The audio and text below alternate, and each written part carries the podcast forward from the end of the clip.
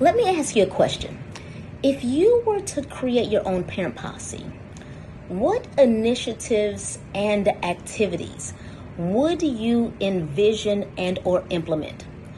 Would it be a virtual meetup whereas yourself and other parents would meet virtually on a regular basis to address common concerns and or provide updates?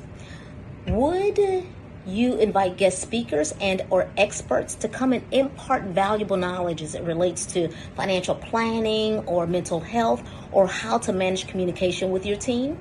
Or would there be workshops and webinars um, as it relates to the common interest of the group? I'm just curious. Let me know below. I'm Dr. Michelle Lloyd. Shortcast Club